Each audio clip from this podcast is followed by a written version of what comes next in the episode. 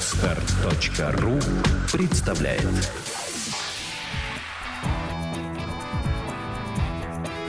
Александра и Андрей Капецки в лучшем психологическом подкасте «Психология, мифы и реальность». Добрый день, дорогие друзья. Добрый день. Друзья, на 24 июня у нас еще есть места. А, записывайтесь, звоните э, по нашему телефону, который будет в э, конце этой передачи. В Киеве у нас продолжает функционировать наше представительство, и там тоже идет запись постоянно и на индивидуальные уроки, индивидуальные консультации, на групповые занятия. Телефоны все на, есть на сайте чувствопокоя.укр. Набирайте кириллицы название. Там все телефоны представлены. Идет набор на июль месяц. Да, у нас здесь в московском офисе идет набор на июль, пожалуйста. И у нас теперь постоянно работающие свободные уроки, где вы можете прийти и потренировать вот это чувство покоя. Это, кстати, касается и выпускников. Приходите. Да, урок стоит 2000, но иногда мы делаем скидки, понимаем, поэтому вы звоните, а там дальше разберемся. Этот урок ведут наши новенькие, кадровый резерв – Ведут они его, великолепные экзамены они сдали, то есть они допущены к работе, полноценные специалисты. Я за их качество работы ручаюсь. Познакомитесь с молодыми, они вам очень понравятся, они очень обаятельные.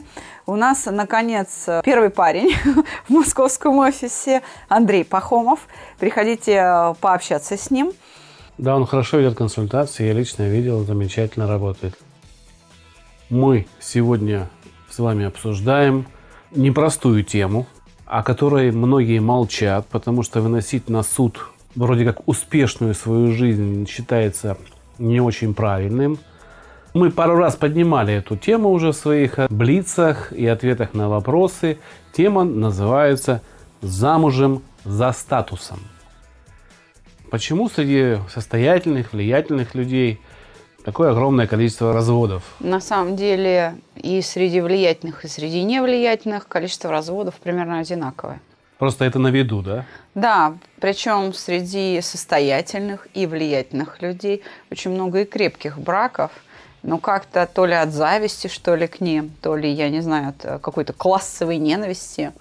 Мы больше сосредоточены именно на разводах. А, вот, любим поерничать и Вообще э, люди э, с меньшим достатком, с меньшим э, влиянием на социум, на окружение, они больше любят позлорадствовать, если распадается такой брак. И как-то мало сочувствуют, потому что это все-таки чисто человеческое горе. И действительно обе стороны страдают. Мы много видели на Первом канале, и не только на Первом канале, да, на центральных, на федеральных каналах всяких историй, где делят детей. И очень некрасиво это все происходит, очень травматично и для самих детей. Ну и, в общем, именно это так громко на всю страну в силу того, что люди влиятельные. Мне вообще кажется, что вот эти каналы сейчас наши, первый, второй, они немножко пожелтели. Вот введясь на сопли, не знаю, там всякие разводы, болезни – непонятно чего и непонятно, как это все потом решается. В общем, это какие-то окна 90-х годов, э, только в лучшем исполнении, в техническом. Я вообще как-то, ну, вот очень плохо отношусь.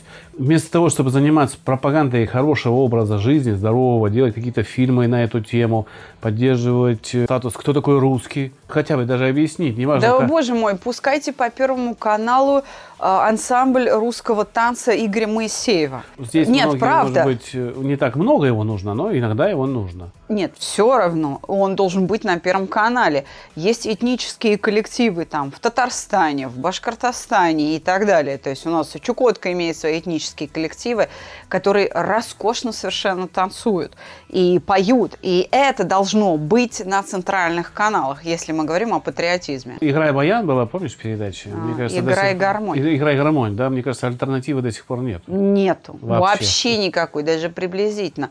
Но если мы сейчас говорим говорим о статусе, о власти и о количестве разводов, то я думаю, что, наверное, тебя интересует э, вот что. Априори предполагается, что если человек состоятельный, то жить с ним трудно. Меня интересует, почему интересует других людей количество разводов. Вот это меня в большей степени интересует, чем само количество разводов. Вообще нет ничего более интересного, чем человеческая жизнь. Да, да. Правда. Сериал Огромное такой. количество наук посвящено человеческой жизни. Та же история, та же археология, литература, искусство, культура – это все о человеческой жизни – более скромные какие-то социальные явления, как фотография, например, или кинематограф. Это а, то, что имеет не такую богатую историю, как сама история, скажем, да, или философия, медицина. Вот это все о человеке. И, конечно, это предмет самого пристального интереса каждого из нас. Мы можем следить за своей жизнью, за жизнью президента или короля в каком-то другом государстве – мы можем следить за жизнью соседей. В общем-то, я уже назвала причины. Я считаю, что это зависть, где-то даже злорадство. А, вот, э, богатые тоже плачут. Так вам и надо. Не все коту, понимаешь, масленица. Потому что люди с меньшим доходом, с меньшим влиянием на э, социальную или экономическую среду собственного государства, они считают, что самая главная проблема – это именно вот этот самый доход, достаток, деньги. В их жизни, да, это главная проблема – деньги. А вот в жизни людей состоятельных другая проблема, самая главная. Причем ведь те, кто работают там инженерами или комбайнерами, или там обычными врачами, они не думают над тем, что у людей состоятельных и долги состоятельные. Там финансовых проблем не меньше. И там могут быть и девятизначные долги – я могу Просто привести... люди имеют рычаги их решать. Да, согласен. Ликвидировать эти долги. Я сюда уже могу отнести серию книг «Жизнь замечательных людей». Это все направлено на то, чтобы понять, как человек мыслит, почему он достиг таких высот. Это все понятно. Почему разводы-то у людей со статусом происходят мне кажется, здесь вопрос ну, очень такой... Так громко? Почему это все так вот, что нет, нет. лес рубят, щепки летят? Нет, вопрос же стоит именно, почему они разводятся. Я думаю, что ответ, как мне кажется, лежит в плоскости, а почему разводится Ваня из соседней квартиры? Совершенно верно, по той же Здесь, самой причине. Э, статус не влияет на причины развода. Абсолютно. Это непонимание в парах, это непонимание... Это где-то ревность, где-то где измены, да. где-то взаимные обиды, где-то просто разлюбил, нашел другую, где-то распущенность, где-то отсутствие любви и отсутствие любви в парах, где мужчина очень состоятельный, там, богат, или, может быть, он даже политик, очень влиятельный политик, оно также часто встречается, как и среди комбайнеров, понимаешь? Да.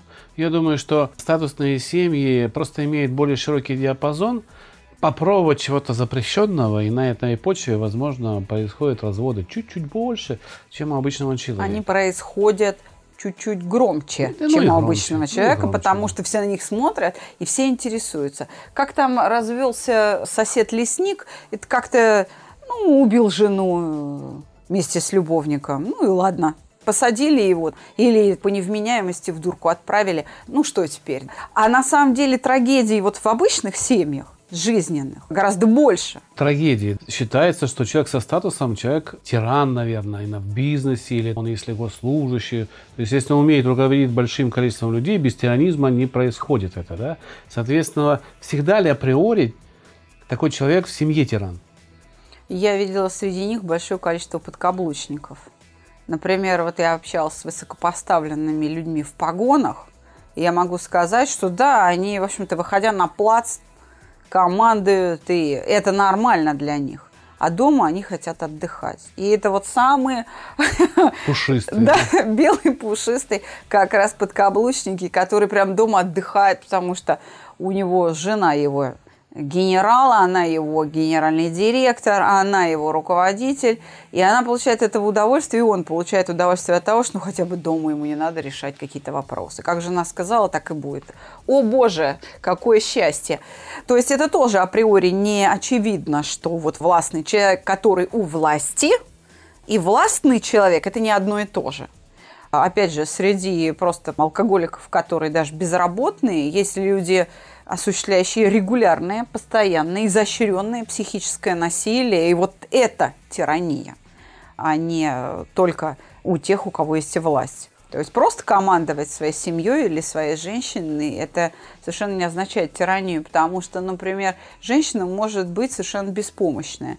Если человек со статусом женился на девушке, которая представляет собой для него предмет мебели, такую статуэтку, он специально выбирал девушку поглупее, просто для того, чтобы она лишних вопросов не задавала и чего-то, ему прям это удобно, чтобы она чего-то не понимала. И ему это доставляет определенное наслаждение, ее беспомощность, ее бестолковость, и, соответственно, она даже не замечает, что он тиран. Ей нормально. Потому что она такой большой ребенок с глазами, с ногами, То есть, с фигурой. Нет. Априори э, не да, тиран. априори не всегда тиран, э, но... Ну, чуть чаще, наверное, чем у обычных Но людей. опять же, это происходит из-за публичности. Но это Многие- статус, власть. Не все проходят эти медные трубы, не все справляются с положением, которого достигают, и Я- сваливаются да. в нечеловеческие какие-то Да, и я, я думаю, вещи. что некоторые даже на публику показывают свою такую тиранию, им женщина рядом подыгрывает, это может быть совершеннейший фейк.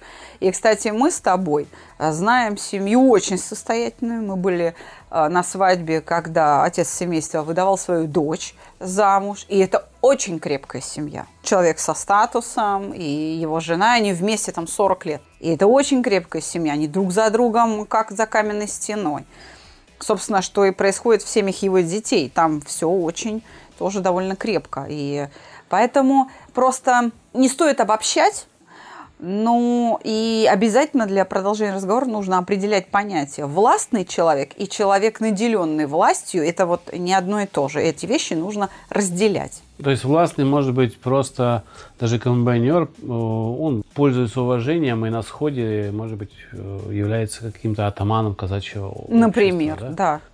Если все-таки у человека такие наклонности тиранические существуют, как их распознать? Как распознать на стадии знакомства?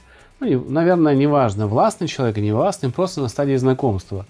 Будет человек тираном, потому что, знаешь, мужчина очень гладко все стелят, все будет хорошо, но не у всех хорошо выходит. Вы слушаете подкаст «Психология. Мифы и реальность». это нужно присматриваться к тому, как он общается со своей семьей, что он говорит о матери, об отце, о младших братьях и сестрах, как он говорит о том, как он строит отношения с подчиненными, как он строил свои отношения в предыдущих отношениях там э, с другой женщиной, что он об этом говорит, что да, эта дура, вот она меня не слушалась, а я ей там, она борщ пересолила, я ей на голову вылил. Причем это может происходить не в твоем присутствии, вернее, не лично э, о тебе, но когда человек в какой-то компании обсуждает, особенно под алкоголем, обсуждает какую-то свою жизнь, и здесь нужно открывать уши и слушать внимательно. Потому что он для тебя может этого не сказать, а взяв тебя на день рождения или на какое-то торжество к своим друзьям, там высказываться. Я такое наблюдала, когда мужчины встречаются и начинают друг перед другом хвастаться. А вот моя плохо пуговицу пришил, и я эту пуговицу отрезал, кинул в нее, и вот она, значит, мне потом пришила эту пуговицу, а потом я обрезал все пуговицы, еще там на трех рубашках и заставил пришивать. Тот, кто поддержит, говорит, да-да-да, все правильно, ты мужик, ты молодец. Вот если это ваш спутник, бегите бегом. А хорошо, вот такой пример. За женщиной ухаживает молодой человек, красивый, состоятельный, ну вот мямля. Пытается полгода за ней ухаживать, и вроде как она и думает, и хорошо. И вдруг появляется такой хулиган, который берет ее за руку и властно говорит, так, ты моя, со мной, вперед, пошли. Это деспот, это тиран, такой человек. Есть ли вот в таком поведении тиранизм? Или это просто мужское такое какое-то качество? А, Ответ мой будет зависеть от того, что с этой женщиной произойдет после того, как она двинется в его сторону. Вот она, допустим, пошла за ним. Первый же эпизод, какими переживаниями это для нее закончится. Ну, я знаю- Сразу будет в этих переживаниях ответ. Я знаю нескольких женщин, девушек, которые говорят, мне нужно, чтобы мужчина был сильнее меня. Прям сильнее меня, чтобы жестко так все было. Вот прям нравится. И те, кто ищут роман или замужество именно с состоятельным человеком, часто приписывают именно вот это качество э, людям. И ищут и состоятельного, и еще и вот такого вот наглого, да, грубого человека. им кажется, что это вот то, что нужно. Это да, это, в общем-то, им приносит счастье какое-то количество времени. Если человек ездит с охраной из трех машин, 12 человек охранников, такой весь из себя, это не значит, что он тиран. Он Это может значит- быть маленьким сыночком, да, в полной мере. Но я так скажу, среди моих э, пациентов такие люди были, которые ездили с двумя машинами охраны, одна впереди, другая сзади, я так скажу. И этот трус. Иначе, э, если бы он не боялся, нафига ему оплачивать такое количество? Может, родители оплачивают, Нет. Боясь за своего ребенка. Эти вопросы решаются, и потом охрана снимается. А есть люди, которые годами так живут без видимой причины, без вообще какой-либо угрозы. А может быть, это показатель статуса? Я ну, приехал с охраной. показатель статуса это там дорогая машина, дорогие часы, купить пол башни Федерации. Вот это вот показатель статуса. А это для выпендрежников. Все-таки большое количество охраны – это трусость, это фобический невроз, который вот таким образом решается. Вместо того, чтобы обратиться там, к психологу или, не знаю, уже к невропатологу, допустим, человек проблем собственного страха, своей трусости, он решает большим количеством охранников. Если человек там ездит там месяц, два, полгода, значит, он просто решает какую-то проблему. Когда опасность миновала, то эта охрана снимается. Она больше ему не нужна. Потому что по 10 лет так жить неразумно. Если только ты не президент Российской Федерации. Ну, или не премьер-министр. Да, то есть ты должен действительно э, быть под государственной охраной тогда. Фельдъегеря там и э, Вот мягко перейдя к президенту и премьер-министру, а человек, который попадает во власть, влияет ли эта власть на этого мужчину? Безусловно. И становится ли он более жестким, категоричным по отношению к своей женщине? Возможно. Вполне возможно. Вполне возможно, он может То есть научение быть. на работе, оно возможно вот именно в жесткую... Безусловно, да. Так, Это- стоять бояться, да? Да, это возможно, если на это нет соответствующего воспитания. То есть, если нет внутреннего каркаса морали определенной для таких ситуаций, которые заранее в тебе воспитаны, то, войдя во власть, у тебя этот перенос может произойти на семью. Если же вот этот э, каркас есть, то он удержит, ты разделишь. Вот это власть над страной, а вот это семья, и это не одно и то же. Поэтому здесь, опять же, нужно все-таки обращаться внутрь человека, чтобы обсуждать его, чтобы этот человек раскрыл себя и сказал, да, у него так или у него не так. То есть вот этот внутренний каркас морали, он как раз ответит нам на вопрос. Да, я еще раз подтвержу, да, это может быть. Но послушай, допустим, если ты из богатства попадаешь в бедность, то ты тоже можешь измениться. Например, будучи богатым, ты щедр, ты добр, ты великодушен. А став бедным, разорившись, ты становишься раздражительным, мнительным, обидчивым, скрягой, которому вот все жалко, все у него виноваты. А такого же тоже очень полно добра. Ну, это не все. Это Нет, бы, не это, все. ну, Но это же тоже возможно. Бывает Опять же, есть люди, с которыми хорошо, когда у них все хорошо. И с ними плохо, когда у них все плохо. И только крупицы человечества, крупицы, с ними хорошо, и когда у них хорошо, и когда у них плохо.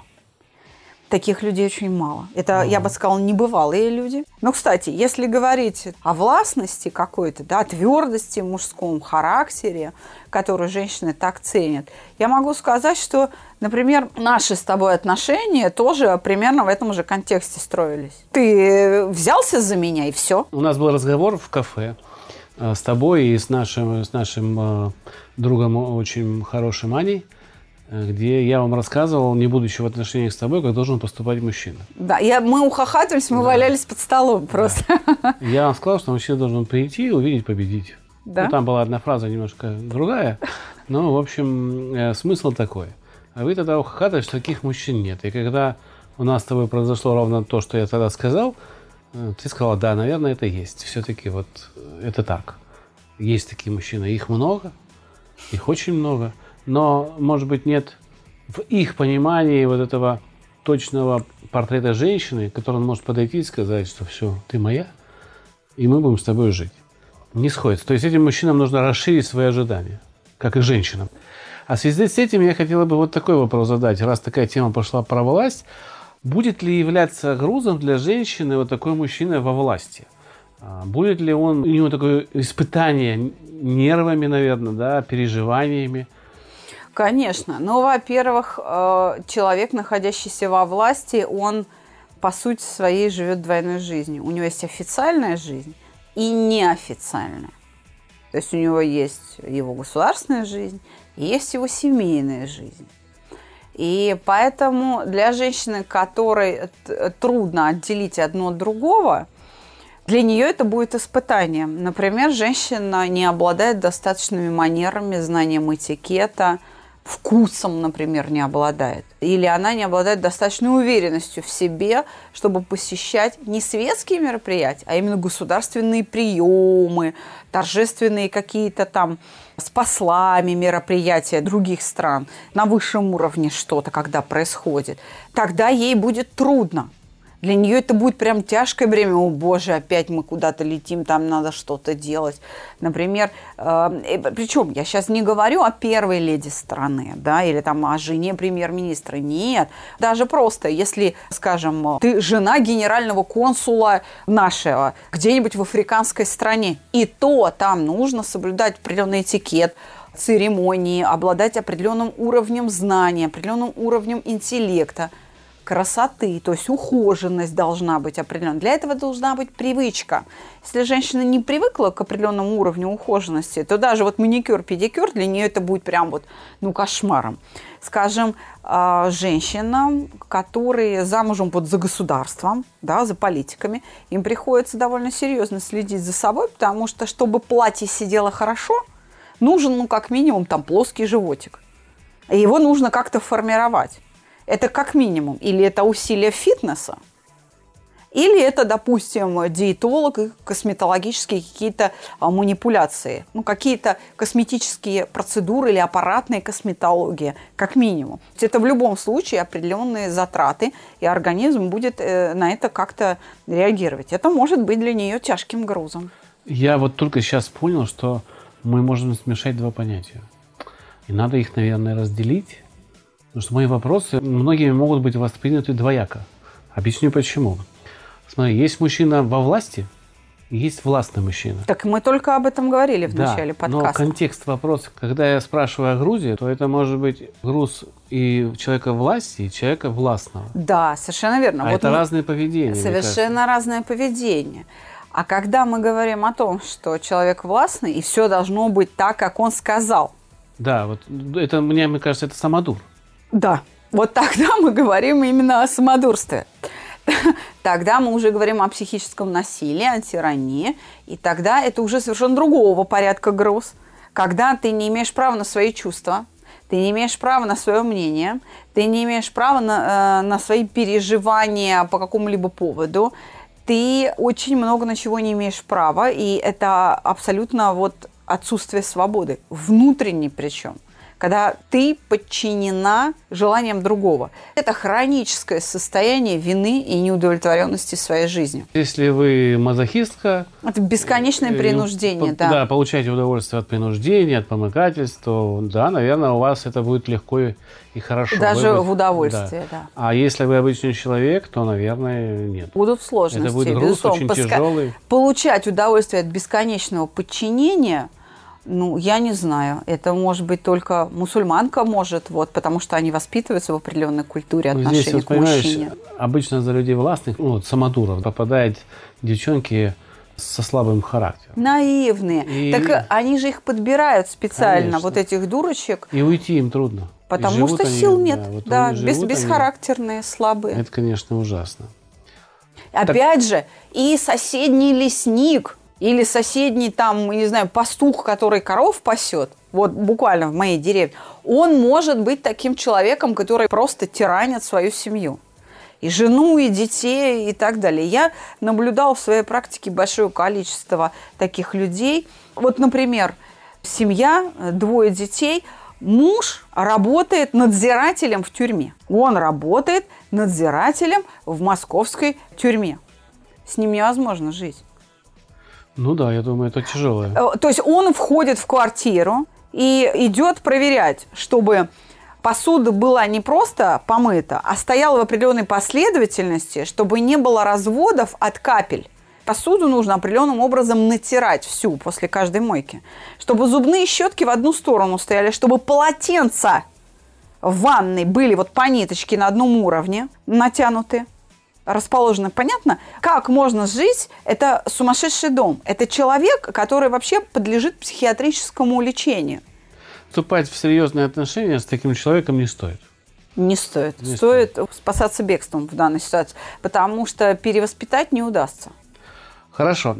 Вступила в это говнище женщина, извиняюсь за сленг, но как есть, так и говорим, потому что для женщины это даже больше, чем то, что я сказал. Как, не теряя собственного достоинства, вести себя с таким мужчиной? Как ему противостоять правильно, чтобы он тебя уважал? И вас вообще возможно ли это? Для этого нужно очень много терпения, много уверенности в себе, настойчивости, смелости и, конечно, способности решать эту проблему спокойно. Если психическое насилие уже переходит в физическое насилие, то надо прям спасаться бегством, надо дать сдачи. Это важно. Причем, если вы не можете ответить э, как следует, то лучше, конечно, спасаться бегством. В этом смысле я как раз говорю о разводе сейчас. Может, нужно расставаться, оставлять все, что есть, только не трогайте меня. Вы только что сказали, что туда идут наивные дурочки, которым очень трудно такие решения совершать. Как? Если вы такая дурочка, наивная, бестолковая, набирайтесь мозгов, я бы так сказала. То есть обращайтесь в этом случае как раз к лайф-коучам, к психологам, не знаю, к нам на проект «Чувство покоя». Приобретайте необходимые качества характера для этого шага.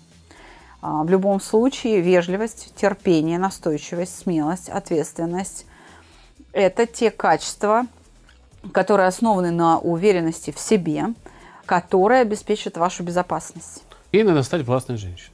Да. Взять власть в свои руки. Да, и победить. И победить. Да, это очень тяжело. Но, знаешь, у каждой женщины... Нет, это не тяжело, это долго. Если ты мямля, наивная, бестолковая мямля, то это долго. И немного болезненно. Но это возможно. Практически все женщины, практически все, исходя из того контекста, что мы с тобой сейчас обсудили, как мне кажется, считают, что они могут расступить сердце любого монстра, любого тирана, да? Так ли это? Ну, мне кажется, что это не всегда так. Давай ты еще немножко порассуждаешь на эту тему.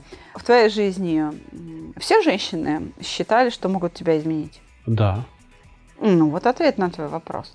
Почему? Почему они так считают? Ты знаешь, мне очень трудно ответить на этот вопрос. Ну, версии. Что... Давай вот просто вот пофантазируем. Версии. Как тебе кажется? Они подгоняли меня под свои ожидания. Я должен быть вот таким, каким хочется. А я почему-то А почему не, это происходило? Не становился таким. Ну, то есть они видели во мне, видно, что-то, чего не видел я в себе, и пытались вот это вот реализовать путем подстегивания, разговорами, увещеваниями, иногда обидами, иногда слезами. Это были и манипуляции, и они меня меняли. Хотя я всегда говорил, меняйте себя. Но если вы хотите чего-то достичь, себя меняйте. Я вот меняю себя тогда, когда мне хочется это менять, я делаю то, что мне хочется. Поэтому на меня бесполезно давить. А у твоих друзей? У твоих друзья, мужики вот, с жизненным опытом, кто-то младше тебя, кто-то старше тебя, у них э, такая же история с женщинами? Не у всех кого-то поменяли. Так. Но там человек, наверное, просто отдал бразды правления такой женщине. То есть он и... доверился и вручил свою жизнь да, и себя. вручил, и делал то, что ему говорили, и, в принципе, достигал неплохих результатов. А много таких примеров? Ну, Или не, вот он один? Да нет, не один, но, не знаю, процентов 10. Немного. Но ну, это основано на чем? На том, что действительно женщина смогла растопить? Или все-таки мужчина поддался? Ну, мне кажется, это воспитали маменького сыночка, и он из одних рук перешел в другие. Вот, я думаю, так, более правильно. Э, либо это лентяй. А что другие мужики говорят? Что их тоже пытаются женщины менять? Практически все женщины пытаются менять своих мужчин, так же, как и мужчины пытаются менять своих женщин. Этот процесс идет издревле, и он всегда натыкается на препятствия с одной и с другой стороны. И всегда это приводит к не очень правильным последствиям, которые потом расстраивают тех, кто хотел поменять другого человека. Это, Что в это принципе, за последствия? Ну, это развод или расставание. Таким человеком, который тебя постоянно пытается, как вот полотенце по линеечке э, выстроить, жить невозможно. У каждого должна быть своя частичка ответственности за то, где ты живешь, семья, да, и, ну, как частичка такая, большая частица, часть тебя. Но при этом ты должен обладать какими-то свободами, которые тебе позволяют делать и реализовывать вещи, которые тебе нравятся, тебе хочется, от которых ты получаешь конкретное удовольствие. Не всегда от этого получает удовольствие твоя женщина. Но мудрая женщина это принимает и понимает, что это важно для партнера, так же, как и партнер понимает, что есть какие-то вещи в виде, там, не знаю, похода в магазин, косметологу, парикмахер, поход с подругами в, какой-то клуб на чаепитие, которое не чаепитие совсем э, иногда выходит, и он тоже понимает. Но, опять же, везде есть граница поведении, за которую переступать не позволяет воспитание. Как раз вот то, о чем ты говорила, если есть воспитание у человека, то люди в любых условиях останутся людьми. Человеком. Вот ты сказал очень важную вещь, что менять друг друга стараются обе половины, а не только женщины. Да. А вот вопрос-то в чем? А почему они пытаются это сделать? Вот чтобы ответить на вопрос, действительно ли вот каждая женщина может взять, и, и любая вот может взять и изменить своего мужчину, вот растопить вот это жестокое сердце вот этого человека, э, властного, тирана и так далее. Давай, чтобы ответить на этот вопрос, нужно отступить на шаг назад – и попытаться понять, почему женщины считают, что они в состоянии это сделать. То есть тотально все, как и мужики, в общем-то. Почему люди считают, что они могут это сделать? Ну, видимо, у них есть какой-то опыт. Он у них негативный. И этого не смог изменить, и этого, ну, я все равно найду того, которого я сделаю таким, Значит, как надо. Такая цель стоит. Да, но эта цель не достигается. Не достигается, а хочется достигнуть. Ну а почему хочется-то? С чего человек взял, что он может это ну, сделать? чтобы сказать, что я это смог. Нет, чтобы сказать, что я это смог, это, конечно, цель, но до того, как он начинает это делать, до того, как он начинает это делать, он что о себе думает-то? Что он хороший, он лучше. Вот, вот он этот такие ответ. Каждый считает себя идеальным. Вот он себя считает таким, что я Бог, а вот этот, вот, его тут надо подрихтовать. Я-то, я-то настолько офигенная, я настолько замечательная, что вот этот несовершенный мужик со своими там дурацкими заскоками, со своей там властностью и указаниями всем вокруг, он точно поддастся. Почему? Потому что я лучше. Я То лучше есть- знаю. Совершенно верно. А раз я лучше, то он будет брать с меня пример. Дудки, ты не лучше. Вы слушаете подкаст «Психология. Мифы и реальность». Высокомерие, самомнение. Вот что является источником таких ожиданий к себе и провозглашения вот этих вот идей. Кто угодно не сможет, а вот я-то лично смогу. Дело в том, что женщина по-настоящему содержащая в себе, ну так скажем, черты совершенства, леди совершенства, нечто а-ля Мэри Поппинс, они никогда не будут так думать. Они вообще не занимаются воспроизведением в голове мыслей, которые поддерживают самомнение. И именно это их отличает. И именно вот такие женщины, которые не относятся высокомерно к чужим недостаткам, не видя своих, и могут растопить лед. То есть, когда женщина видит свои недостатки и неустанно над ними работает, постоянно ликвидирует их, вот тогда она сможет действительно вызвать уважение, и тогда мужчина прислушается к ней, потому что что она будет на самом деле? Лучше, чем он. Я э, перед последним вопросом к тебе хочу все-таки поговорить еще немножечко о властных женщинах. Потому что мы как-то говорим властный мужчина, но и ты, и я, мы знаем очень много примеров властных женщин. И, к сожалению, властных женщин больше одиноких. Это вот эти железные леди, которые, к сожалению, несут в себе груз всех переживаний внутри, но выглядят прям вот сурово-сурово. с ними не выдерживает ни один мужчина. Да рядом. потому что они сами с собой не выдерживают. Сгорают просто, да? Совершенно верно. А, при этом, как ты их называешь, это люди без, без кожи. Вот такие люди властные, это люди без кожи.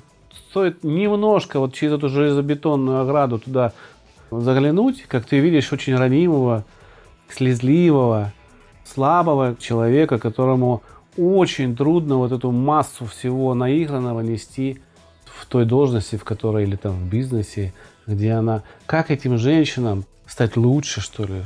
Как найти свою любовь? Как стать менее властными? Они же боятся, у них страх, показаться слабой. Расслабиться надо. Они не могут. Но надо учиться. Это единственный выход. Надо учиться. Надо перестать думать, что ты офигенная. Если ты офигенная, почему ты одинокая? Ну, как раньше говорили, да, если ты такой умный, что такой бедный? Ну, да, может быть и так.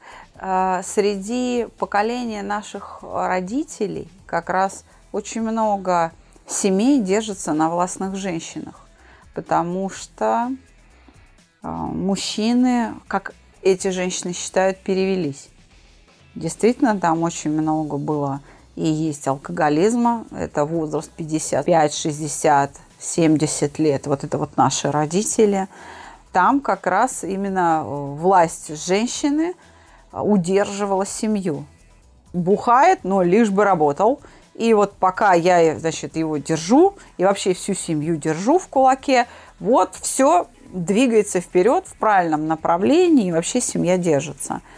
А вот уже поколение 30-летних, 40-летних, 30-летних сейчас, кому 30 лет особенно, уже пришло к тому, что количество разводов практически сравнялось с количеством заключаемых браков.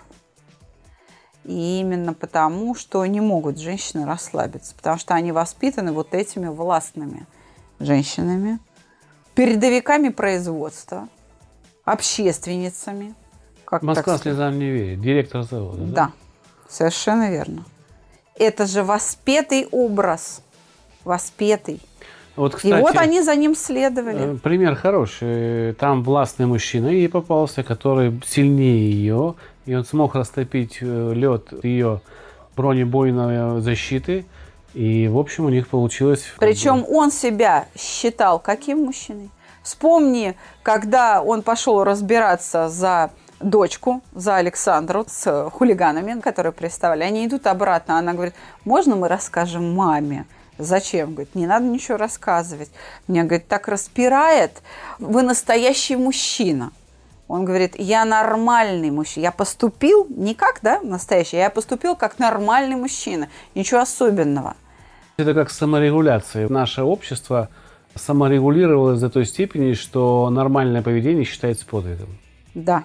В большинстве случаев. Совершенно верно. Произошло вот это смещение, смещение оси координат внутренней морали человеческой. Произошло смещение.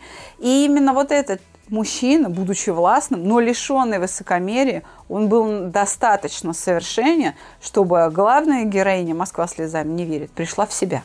Я, кстати, поругал наши первые каналы в начале. Сейчас хочу похвалить, что чаще начали они рассказывать о людях, которые кого-то спасли, где-то кого-то вывезли, благодаря там смелости что-то произошло. Такие примеры нужны.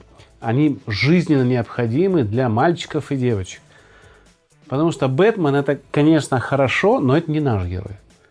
Это герой западный, и это все фантастика. А нам нужны свои супермены, дяди Степы, тех, кого ищет и пожарная, и милиция. Вернуть образ героя Конечно. в искусство и в культуру, и в Русского. кинематограф Богатыри очень наши важно. нужны. Вот те, кто поступал не за деньги, а по совести. Те, кто были властными, но добрыми. Те, кто имели власть над многими умами, Но, но не за счет, да, руководили ими так, что всем было хорошо. Не за счет их поднимались, а поднимались все вместе. Этого, конечно, нету. И опять же, в который раз мы говорим, политика. Опять же, посмотрев прямую линию с нашим президентом, я э, понял, что свобода слова у нас все-таки существует. Как бы э, оппозиция там не э, усиралась, но свобода слова есть. Да, он ушел от некоторых острых вопросов. Это мне не очень понравилось. Но, видимо, для этого есть какие-то причины внутренние, которые мы не знаем. И осуждать я там, допустим, 100% Да, и потом не могу. все знать невозможно. Но опять нет ответов о политике молодежной. Что делать? Нету концепции. Мучается, мы видим, что мучается президент.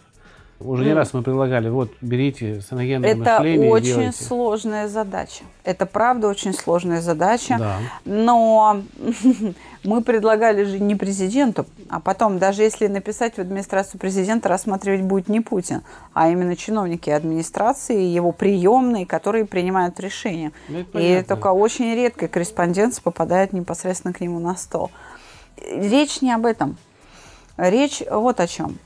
О том, что если мы говорим о героях, пусть у нас нет своих, то я могу привести тебе западный аналог, нашумевший фильм, где герой – обычный человек. Не Бэтмен, не Человек-паук, а обычный человек. Телохранитель, где главную роль играет Уитни Хьюстон и Кевин Костнер. Это обычный человек. Это просто опытный специалист по личной охране. И все. Это совершенно обычный нормальный человек. Он не имеет каких-то экстраординарных сверхчеловеческих способностей. Тогда там «Белое солнце пустыни» можно привести. Правильно, И там точно такой же пример есть. э, совершенно верно. Но таких фильмов очень много и у нас, и за рубежом. И у нас их «Коммунист» фильм в свое время был. Тоже безудержная любовь к партии, но он неоднозначно сегодня смотрится, но он тоже герой. Ну, у нас Хорошо, у нас есть Как закалялась сталь. Судьба человека Судьба с человека. Бондарчуком в главной роли. Очень много фильмов у нас. Другое дело, что сейчас не снимается таких фильмов. Не так. Мы Очень не мало. знаем, снимают их или нет, но мы их не видим. Проблема в том, что мы их не видим, даже если их снимают. Мы видели рекламу о русских богатырях фильма, мы обязательно на него пойдем. Это не реклама, нам никто за нее не платил, но мы на него пойдем точно. Нам понравилось. Да, ну, профайл нам понравился. Да. профайл нам понравился. В завершение нашего разговора хочу у тебя совет выпросить для женщин, кто живет с таким властным мужчиной. Как выстраивать отношения, чтобы не чувствовать себя вот такой угнетенной? Или тут без вариантов, только развод и все, и девичья фамилия? Если вы довели ситуацию до ручки, что называется, и для вас это уже небезопасно и неоднократно, то да, развод. Это ваше спасение. Может быть, в буквальном смысле спасение вашей жизни. Как в зависимости странно. от того, насколько опасно. Как ни странно, звучат эти слова из уст психолога, но развод в данном случае Будет благо. благо. Да, Благо. но это как раз идея Юрия Михайловича Орлова в его брошюре «Выживание при разводе». Сейчас она переиздается с названием «Как беречь любовь». Я считаю, что «Как беречь любовь» – это неудачное название. Вот «Выживание при разводе» – это абсолютно точно. И зря наследники изменили трактовку. Очень это печально, но, тем не менее, суть, в общем-то, там сохранена. Так вот, если же у вас есть еще какой-то ресурс, пусть и недостаточный, то нужно тогда этот ресурс пополнять. И я говорю о внутренних ресурсах. Это об успокоении. Когда вы спокойны, вы можете набраться терпения. Вы можете перестать обижаться и начать просто спокойно подчиняться, понимая, что прямо сейчас ничего не изменится, а значит, у вас освобождаются силы не только на терпение, но и на некоторое самоуважение. У вас внутри начинается работа. Вы начинаете делать некоторые выводы, которые позволяют вам делать над собой усилия, чтобы почувствовать себя достойно. Отсюда возникает вот это чувство собственного достоинства, и вы перестаете униженно себя чувствовать. Тогда вы можете дать сдачи или возразить. Сначала, может быть, э, по какому-то мелкому поводу, отвоевав какую-то мелочь, потом что-то более серьезное, потому что человек с чувством собственного достоинства, он более уверен в себе, значит, он более смел. И вот такая постепенная проработка э, внутри себя этапа за этапом, она может потребовать несколько лет, она как раз приведет к тому, что вы выработаете в себе тот характер, который позволит вам преодолеть ситуацию и перехватить инициативу. Но для успеха все-таки потребуется любовь. Несколько лет, мне кажется, сейчас разочаруют многих женщин, когда они услышали. Я вас обрадую, девушки, у нас это можно сделать за месяц. У нас за месяц можно сделать несколько первых шагов. Но тем не менее, все равно это займет несколько лет. Просто пусть это не вводит в отчаяние, потому что несколько лет это все-таки всплытие, а не погружение. И их можно протерпеть. Ведь как-то же люди ждали близких с войны. Как-то же, не знаю, жены космонавтов ждут с орбиты, когда мужик 4 года торчит. Он уже не, не на другую, так сказать, не на другой материк перелетел. Я еще имею вам сказать, как говорят в Одессе, про две просьбы. Первая просьба к выпускникам, которые заполняют тесты. Друзья, ставьте, пожалуйста, скобочку в слово «выпускник». Прямо рядом с именем в Да. графе имя. Да, прямо именем, имя или возле фамилии. В любом месте ставьте слово «выпускник», где вам удобно. Это касается всех тех, кто закончил у нас обучение в 2016 году. 2017 год э, в этом опросе повторном пока, не, участвует. да. И второе объявление. Дамы и господа, очень много купили книг. Очень хочется обратной связи. Напишите, понравилось, не понравилось, что не понравилось, что понравилось. Гадали на книги. не А Чего гадали. нагадали? Чего нагадали, чего сбылось. Нам важна обратная связь. Если вы еще и пришлете или оставите в социальных сетях такой отзыв, чтобы мы могли у себя на сайте его выложить, было бы очень замечательно. Мы были бы вам очень благодарны. И это даже просьба не наша, а издателя. Издатель. Им это очень важно, потому что они тем самым общаются с оптовиками и, возможно, расширится круг магазинов и книготорговцев, чтобы вы смогли э, более доступной э, форме получать э, Да, и чем больше будет купить книгу. тем быстрее появится вторая книга, а потом и третья. Нас уже попросили написать книгу более серьезную, именно о любви. Что такое любовь? И разложить это с точки зрения как раз саногенного мышления. И с точки зрения проекта «Чувство покоя» именно э, от Александры. Узнать ее мнение. И мы надеемся, что такая книга благодаря вам может появиться. Я хочу сказать, что мы, возможно, опять э, возьмем в качестве материала ваши вопросы на АСКФМ. И хочу сказать, что вы не знаете, вы не заметили, а это очень приятно мне, как наставнику, что на АСКФМ отвечают только кадровый резерв. Даже не отвечаю я.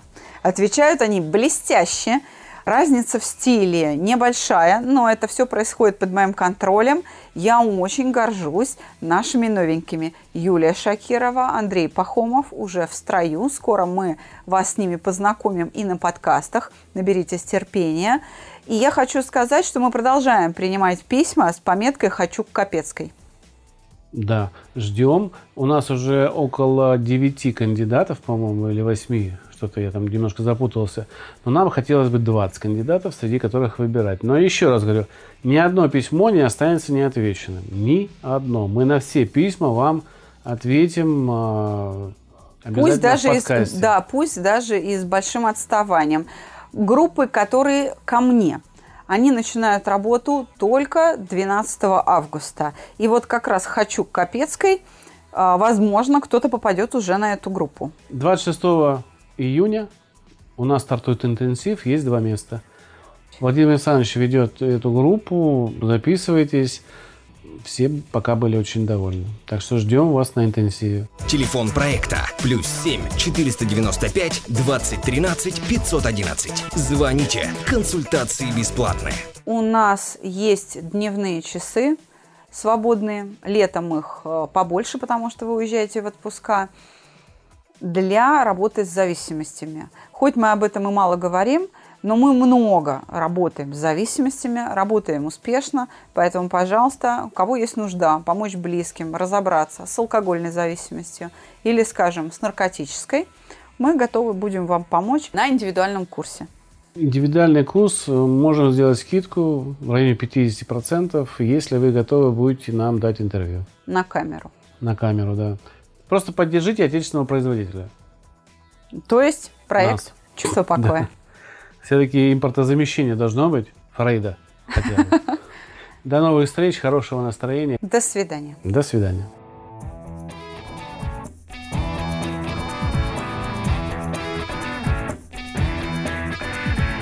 Психология, мифы и реальность. Слушайте каждый понедельник и четверг.